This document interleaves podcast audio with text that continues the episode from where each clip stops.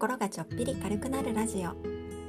聞きいただきありがとうございます。この放送は子育て中の専業主婦モカがおしゃべり得意じゃないけど音声配信に挑戦していくチャンネルです。これから配信始めてみようかなと思っている方のご参考になれば幸いです。どうぞゆるりとお付き合いください。こんにちは、スタンド エフエム 勝手に応援サポーターのモカです。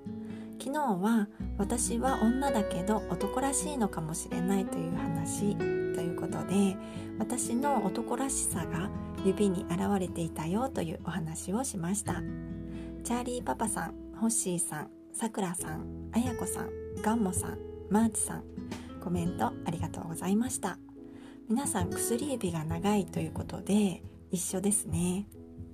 昨日はね、私は薬指の方が長い女性ということで男らしい性格だというお話をしました。そして記事に書かれている性格に当てはまっていると言ったんですが、その後女性らしい性格の方、人差し指の方が長い女性の性格の方も改めて見てみたんですよ。そしたらね、そっちも当てはまっていることがあるなと思って、結局どっちなんだろうということになりました。男らしいところも女らしいところも両方あるということですよね。まあそうですよね、女性なのでね。でも話のネタとしては面白いですよね。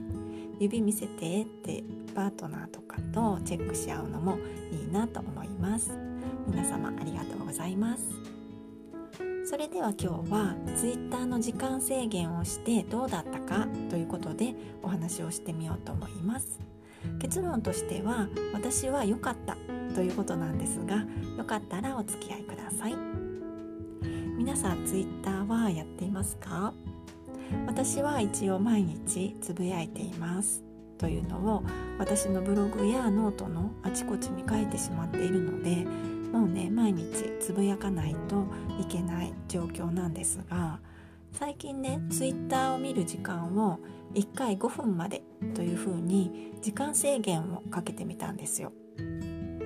これがね私としては良かったなと思っていて、というのも今まではついダラダラ見てしまっていたんですよね。でも今はごふんしか見れないからダラダラできないんですよ。もうね瞬時で判断しないといけないから判断力が鍛えられているなという気がしています。見たいか見たくないか、好きか好きじゃないか、ごふんの間に私は何をしたいか、そういうことがね時間に制限をかけることで見えてきたんじゃないかなと思っています。ただね、私の場合はツイッターで交流を増やしたいとかフォロワー数を増やしたいとかそういうことを考えていないので、あくまでも自分のメモ代わりと自己分析のためにツイッターを使っているので、このやり方がちょうどいいんです。目的が違う人が私のやり方を真似してもうまくいかないと思いますのでご注意ください。フォロワー数は減っちゃうかもしれないです。数を増やすための行動はしてないのでね。今日はツイッターの時間制限をしてどうだったかということで、判断力が鍛えられて自分にとって大事なものがよりはっきり見えてきたよというお話をしました。私のようにツイッターを自己分析に使いたい場合はおすすめです。